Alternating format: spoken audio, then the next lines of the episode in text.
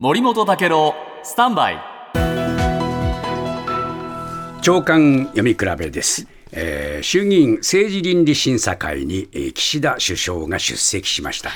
えー結果どうだったか。今日新聞ではですね、朝日新聞裏金の解明首相語らずというのがね、えー見出しになっています。東京新聞、えー首相新たな説明なし裏金解明ほど遠くやっぱりね、まあ想像してましたけどね、まあそその通りになりましたね。はい。で東京新聞ではですね一般の方たちのコメントも出てるんですけれども、めまあ、この岸田首相もやった感をアピールするだためだけに出てきたのが見えすぎてると、もう見透かされちゃったようなコメントが出てるんですね。で社説で、えー手厳しいのは毎日新聞ですがね、えータイトルが「何のために出てきたのか」なかなか手厳しいでしょ。え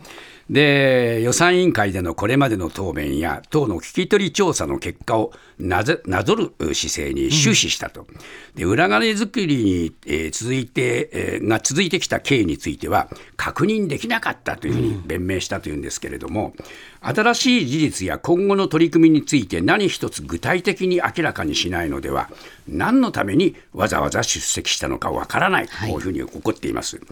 でやっぱり、えー首相に求められるものは何かといえば、えー安倍派や二階派の幹部たちに裏金事件の経緯や使途を国会で全て明らかにするように指示することだと。で事件の解明に主導すべき立場を示さなければ政治不信はもう本当にね増幅するばかりだというふうに言ってるんですね。で読売新聞は立憲の泉代表がですね、えー時間の無駄だったと言っているんですが、それについて独自の材料もなしに政倫審の開催や、えー審査の公開を求めてきた野党にも責任があるんじゃないかと。これは確かにね、この視点がちょっと抜けてますが、私もその通りだというふうにも思いますね。